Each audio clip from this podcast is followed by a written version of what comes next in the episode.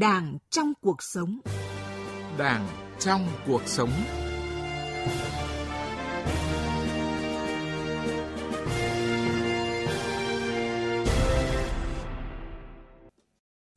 Thưa quý vị và các bạn, Hội nghị Trung ương giữa nhiệm kỳ khóa 13 của Đảng đã đánh giá việc thực hiện nghị quyết trên mọi lĩnh vực. Có thể thấy là đất nước ta bắt tay và thực hiện nghị quyết đại hội 13 của Đảng trong điều kiện muôn vàn khó khăn, thách thức. Việc thực hiện nhiệm vụ kép vừa phòng chống dịch bệnh, vừa khắc phục hậu quả thiên tai, vừa tập trung phát triển kinh tế là một thách thức không hề đơn giản. Thế nhưng với quyết tâm chính trị cao, kiên định phương châm dân biết, dân bàn, dân làm, dân kiểm tra, dân giám sát, dân hưởng thụ, Đảng, Nhà nước đã chủ động lãnh đạo, chỉ đạo, triển khai nhiều chủ trương, giải pháp sáng suốt, đúng đắn và hiệu quả. Xây dựng cuộc sống hạnh phúc cho nhân dân là mục tiêu phấn đấu, cũng là chiến lược lâu dài của Đảng ta. Từ đầu nhiệm kỳ đại hội 13 của Đảng đến nay, mục tiêu này được đặc biệt quan tâm lãnh đạo. Tuy nhiên, trước những diễn biến mới của tình hình thế giới và trong nước, từ nay đến hết nhiệm kỳ đại hội lần thứ 13, theo dự báo sẽ còn nhiều khó khăn thách thức bên cạnh những thời cơ thuận lợi. Vậy đâu là thời cơ, thách thức? đâu là những giải pháp trọng tâm đột phá để tiếp tục đẩy mạnh công cuộc đổi mới, mang lại hạnh phúc cho nhân dân. Trong chuyên mục Đảng trong cuộc sống, chúng tôi mời Phó Giáo sư Tiến sĩ Nguyễn Viết Thảo, Ủy viên Hội đồng Lý luận Trung ương, nguyên Phó Giám đốc Học viện Chính trị Quốc gia Hồ Chí Minh cùng tham gia chương trình. Còn bây giờ xin mời biên tập viên Nguyễn Hằng bắt đầu chương trình. À, trước xin chào và cảm ơn Phó Giáo sư Tiến sĩ Nguyễn Viết Thảo, Ủy viên Hội đồng Lý luận Trung ương, nguyên Phó Giám đốc Học viện Chính trị Quốc gia Hồ Chí Minh đã tham gia chương trình cùng chúng tôi hôm nay ạ. Xin ờ, trân trọng kính chào thính giả của Đài Tiếng Nói Việt Nam. Thưa Phó Giáo sư Tiến sĩ Nguyễn Viết Thảo ạ, như vậy là chúng ta đã đi được hơn nửa chặng đường thực hiện nghị quyết đại hội 13 của Đảng. Có thể nói là từ sau Đại hội Đảng toàn quốc lần thứ 13 thì đất nước ta đứng trước rất nhiều khó khăn, có những khó khăn chưa có tiền lệ À, thưa ông là trong bối cảnh đó thì ông nhìn nhận như thế nào về ý chí quyết tâm trên dưới đồng lòng nhằm triển khai tổ chức thực hiện quyết liệt đồng bộ hiệu quả nghị quyết đại hội 13 của Đảng ạ thưa ông?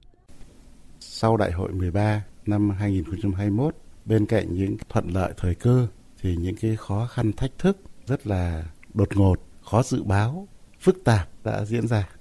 Trong bối cảnh đó, Đảng ta đã kịp thời lãnh đạo chỉ đạo chính phủ, nhà nước cũng đã rất kịp thời điều hành thành công toàn đảng toàn dân chúng ta thực hiện thắng lợi các cái nhiệm vụ phát triển kinh tế xã hội, an ninh quốc phòng, đối ngoại, xây dựng đảng.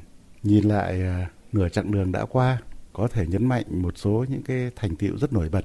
Một là kinh tế nước nhà vẫn có tăng trưởng khá cao và giữ được đà khởi sắc ổn định các cái thứ hạng xếp loại trên thế giới đã được cải thiện rất đáng kể trong bối cảnh à, như chúng ta vừa nêu mà tốc độ tăng trưởng chúng ta vẫn là dương vài phần trăm để nền kinh tế Việt Nam đứng vào top thứ 40 trên thế giới.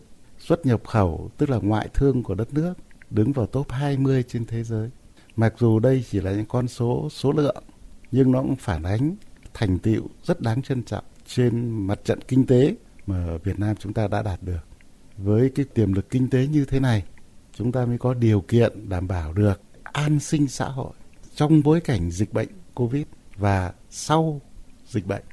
Chúng ta đảm bảo được hệ thống chính sách xã hội, cho nên đời sống của nhân dân mặc dù có khó khăn do đột biến, nhưng mà không có những khó khăn gay gắt, không có những cái tình huống trầm trọng như một số nơi trên thế giới. Chúng ta đã dành một khoản cứu trợ an sinh xã hội rất lớn và đã phát động toàn xã hội chúng ta vào những cái công tác từ thiện, nhân đạo, công tác xã hội nói chung. Cho nên là không chỉ nhà nước dành nguồn lực mà nguồn lực toàn xã hội chúng ta được huy động vào để đảm bảo cái chính sách xã hội, an sinh xã hội. Cho nên là tinh thần của nhân dân ta mặc dù trong bối cảnh khó khăn kinh tế, thu nhập suy giảm nhưng mà vẫn đồng lòng, đồng thuận với Đảng và nhà nước trong những cái chính sách phát triển kinh tế xã hội. Đây là những cái thành tựu kinh tế xã hội tôi cho rằng là rất là quan trọng mà không phải quốc gia nào trên thế giới trong bối cảnh tương tự cũng làm được. Vậy nhìn lại nửa nhiệm kỳ thực hiện nghị quyết đại hội 13 của Đảng thì à, thưa ông là theo ông đâu là những đột phá quan trọng ạ? Trong bối cảnh vừa qua bên cạnh cái việc chúng ta tiếp tục nâng cao cái năng lực xây dựng chính sách thì chúng ta đã rất tích cực xây dựng năng lực phản ứng chính sách.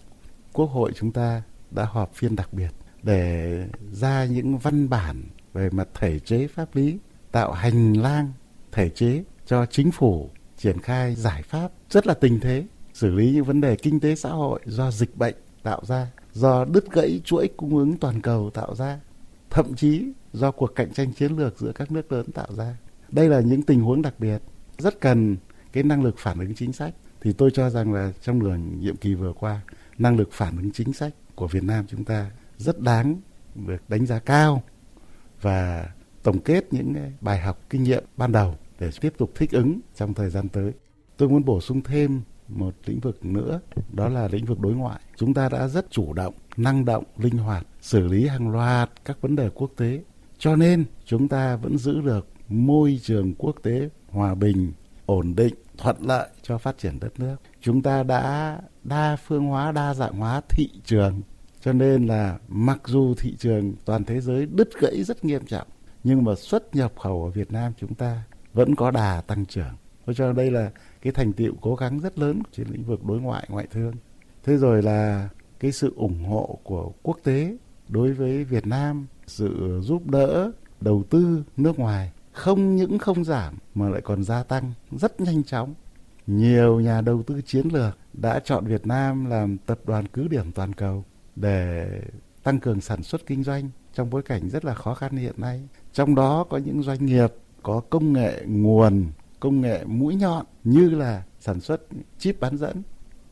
Thế rồi à, một thành tiệu nhân dân ta rất phấn khởi, đánh giá rất cao, đó là thành tiệu trong công tác xây dựng đảng, xây dựng hệ thống chính trị, đấu tranh phòng chống tham nhũng tiêu cực, tiếp tục quyết tâm, nỗ lực và kết quả từ những năm trước, chúng ta đã xử lý được nhiều vụ rất là phức tạp kéo dài, được nhân dân đồng tình ủng hộ. Qua đó, nhân dân tin tưởng hơn vào sự lãnh đạo của Đảng, sự điều hành của chính phủ, tin tưởng hơn vào chế độ xã hội chủ nghĩa của chúng ta và đương nhiên cái đó góp phần củng cố thế trận lòng dân cho sự nghiệp xây dựng và bảo vệ Tổ quốc xã hội chủ nghĩa chúng ta trong bối cảnh hiện nay. Thưa quý vị và các bạn, như Phó Giáo sư Tiến sĩ Nguyễn Viết Thảo vừa trao đổi, nhìn lại nửa nhiệm kỳ thì phản ứng chính sách linh hoạt trong đó ổn định kinh tế xã hội là một trong những điểm nhấn quan trọng. Xây dựng cuộc sống hạnh phúc cho nhân dân là mục tiêu phấn đấu, cũng là chiến lược lâu dài của cách mạng Việt Nam dưới sự lãnh đạo của Đảng. Từ đầu nhiệm kỳ đại hội 13 của Đảng đến nay, mục tiêu này được đặc biệt quan tâm lãnh đạo và đạt nhiều kết quả quan trọng. À, sau đây, mời quý vị và các bạn cùng vị khách mời nghe phóng sự của phóng viên Đài Tiếng Nói Việt Nam. Cây lúa non chờ từ cơn mưa nhỏ cây lúa. Mấy hôm không thằng hết rồi chọn đây vườn. Đây. Ờ, cái này đang ra lọc đây này, mẹ phải đẩy sâu ấy. À. Hôm qua khách đến lấy bao nhiêu? À, một nghìn cây. Cái cây này đang một Tôi là Nguyễn Thị Hồng ở thôn Phú Ninh, xã Bình Khê, thị xã Đông Triều, tỉnh Quảng Ninh. Những cái năm trước kia ấy, thì gia đình cũng làm thuần nông thôi, về làm ruộng, xây dựng nông thôn mới đấy. Con cái cũng về vận động mẹ là thay đổi mô hình đi. Tôi cũng mạnh dạn là phá vải, tôi trồng thanh long ruột đỏ. Mấy năm gần đây tôi đầu tư chuyển sang làm mô hình giống mai vàng yên tử rất là phát triển. Giá trị kinh tế là cao. Có nhà bán đến 900 triệu một cây mai. Mỗi năm thu hoạch 2-300 triệu. Có năm phải 6-700 triệu là giống ấy. Nếu bán cả mai kia hàng tỷ hơn tỷ. Đây này, cái hoa này năm nay nở hơi muộn nhưng mà rất là đẹp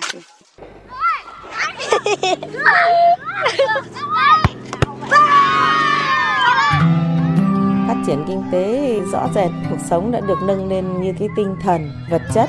Các con cháu làm ăn đã xây dựng những ngôi nhà rất là khang trang. Xe tô làng hiện nay cũng phải có mấy chục chiếc. Đến giờ phút này là tôi thấy là rất là mỹ mãn. Đối với một người nông dân tôi thấy là rất là hạnh phúc. À, vâng ạ. À, Phó giáo sư tiến sĩ Nguyễn Viết Thảo cùng à, quý vị thính giả vừa nghe chia sẻ của bà Nguyễn Thị Hồng ở thôn à, Phú Ninh, xã Bình Khê, thị xã Đông Triều, tỉnh Quảng Ninh. Và bà Hồng cũng đã khẳng định là tôi là người nông dân hạnh phúc. Dạ vâng ạ, thưa Phó giáo sư tiến sĩ Nguyễn Viết Thảo ạ, à, cảm nhận của ông khi nghe những chia sẻ của bà Hồng như thế nào ạ? Tôi cho rằng là qua phóng sự chúng ta thấy có một ví dụ rất là sinh động. Hạnh phúc của người nông dân là người ta không phải ly hương mặc dù cuộc sống ngày nay rất hiện đại với nhiều dòng chảy khác nhau nhưng không phải ly hương mà vẫn làm ăn kinh tế được phát triển kinh tế ngay trên mảnh đất quê hương của mình. Thế rồi à, người ta rất hạnh phúc khi người ta nuôi gia cầm, vật nuôi, trồng à, rau xanh, thực phẩm, có thị trường tiêu thụ được giá, có lãi, có đồng ăn đồng đẻ, có ngôi nhà để sống, có bà con lối xóm thuận hòa, yên vui à, đường quê ngày càng sạch sẽ, các công trình phúc lợi ngày càng được cải thiện hơn. Thì tôi cho rằng là những cái mong ước rất là cụ thể, thiết thực ấy. Nhưng mà dù gì thì gì, hạnh phúc cũng phải là nhân dân ta, đồng bào ta. Ai cũng có cơm ăn áo mặc, con cháu ta, cháu nào cũng được học hành, người dân ta khi có bệnh, ai cũng có bệnh viện để chữa bệnh. Thì tôi cho rằng như thế thì là hạnh phúc đấy.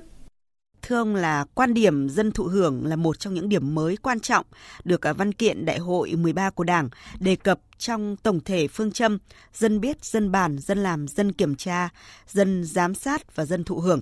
Thưa ông ạ, nhìn lại việc triển khai thực hiện à, nghị quyết Đại hội 13 của Đảng thì à, à, mục tiêu này đã được thực hiện ra sao thưa ông ạ?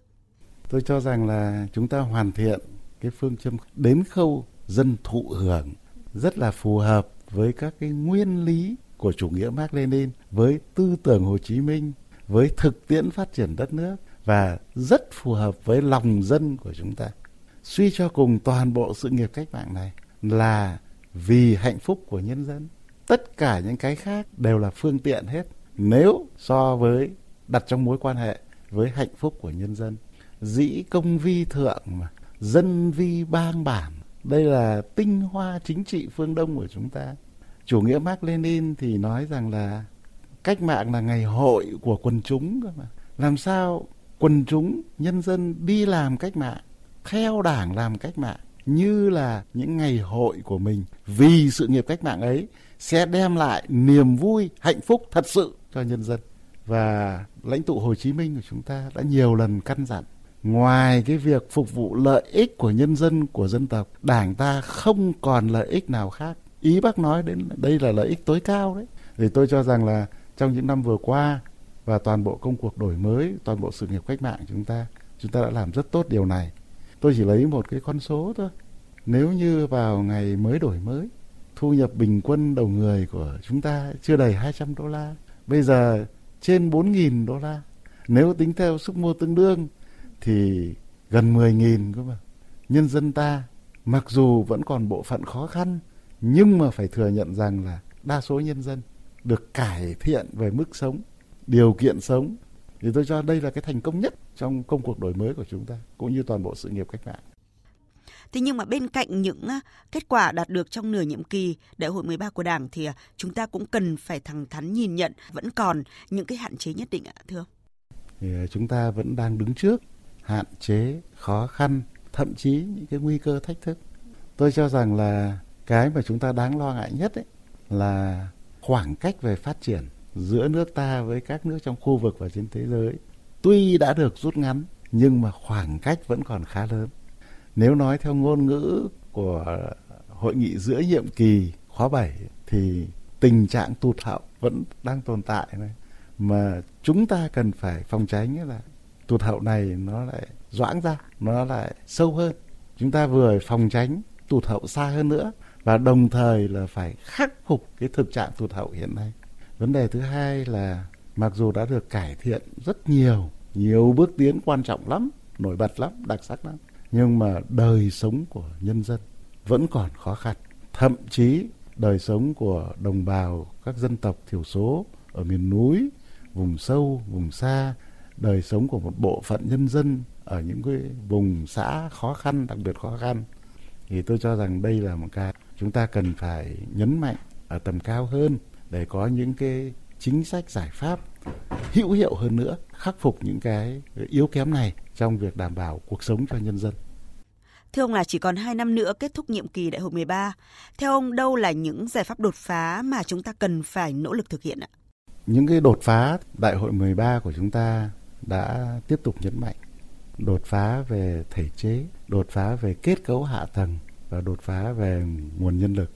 Thì tôi cho đây vẫn là cái, những cái điểm rất mấu chốt.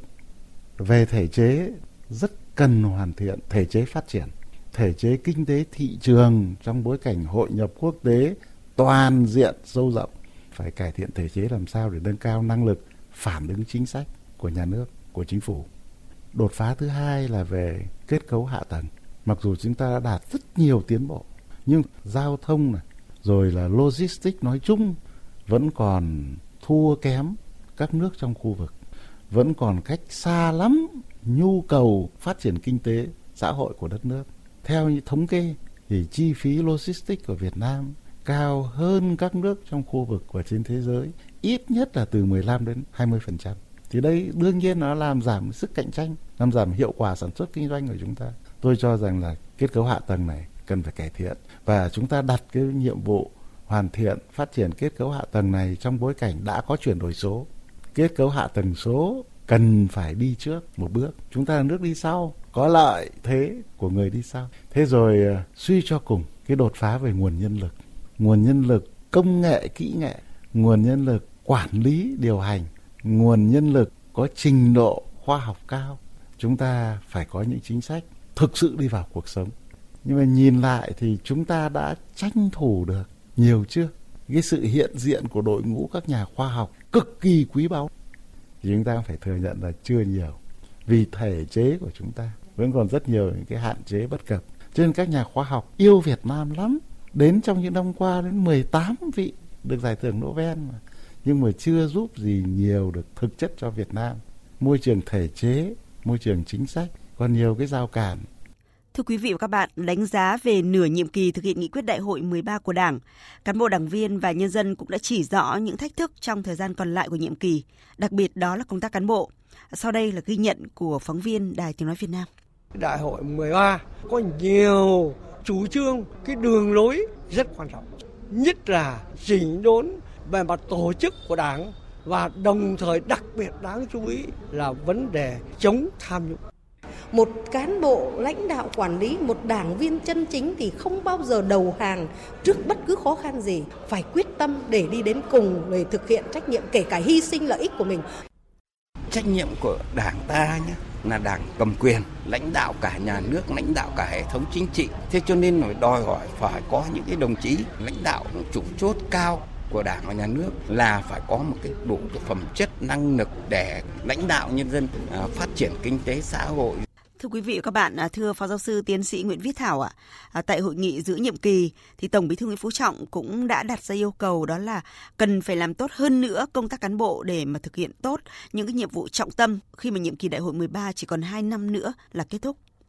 Để lựa chọn bố trí đúng người thật sự có đức có tài, liêm chính, tâm huyết, thật sự vì nước vì dân vào các vị trí lãnh đạo của bộ máy nhà nước, có cơ chế chính sách để khuyến khích bảo vệ những người năng động sáng tạo dám nghĩ dám làm dám chịu trách nhiệm đồng thời chấn chỉnh đấu tranh loại bỏ tư tưởng bàn lùi phòng thủ che chắn giữ an toàn bản thân né tránh đùn đẩy trách nhiệm Dạ vâng ạ, thưa Phó Giáo sư Tiến sĩ Nguyễn Viết Thảo ạ, cần phải nỗ lực, năng động, sáng tạo, trong đó là phải đặc biệt chú ý đến nhiệm vụ then chốt của then chốt, đó là công tác cán bộ, như chỉ đạo vừa rồi của Tổng Bí thư Nguyễn Phú Trọng. À, thưa ông là thời gian còn lại của nhiệm kỳ đại hội 13, nhiệm vụ này cần phải có quyết tâm chính trị ra sao ạ, thưa ông? Thì vai trò người đứng đầu, rồi vai trò của đội ngũ cán bộ lãnh đạo quản lý các cấp, nhất là cấp chiến lược, nhấn mạnh hơn bao giờ hết. Phải dám nghĩ, dám làm vì dân, vì đất nước, trên cơ sở đảm bảo đúng hiến pháp và pháp luật thì phải rất linh hoạt, chủ động trên cơ sở đảm bảo những cái lãnh đạo chỉ đạo điều hành của trung ương phải phân cấp phân quyền dám nhận trách nhiệm triển khai các công việc trong địa phương mình ngành mình lĩnh vực mình một cách chủ động có trách nhiệm.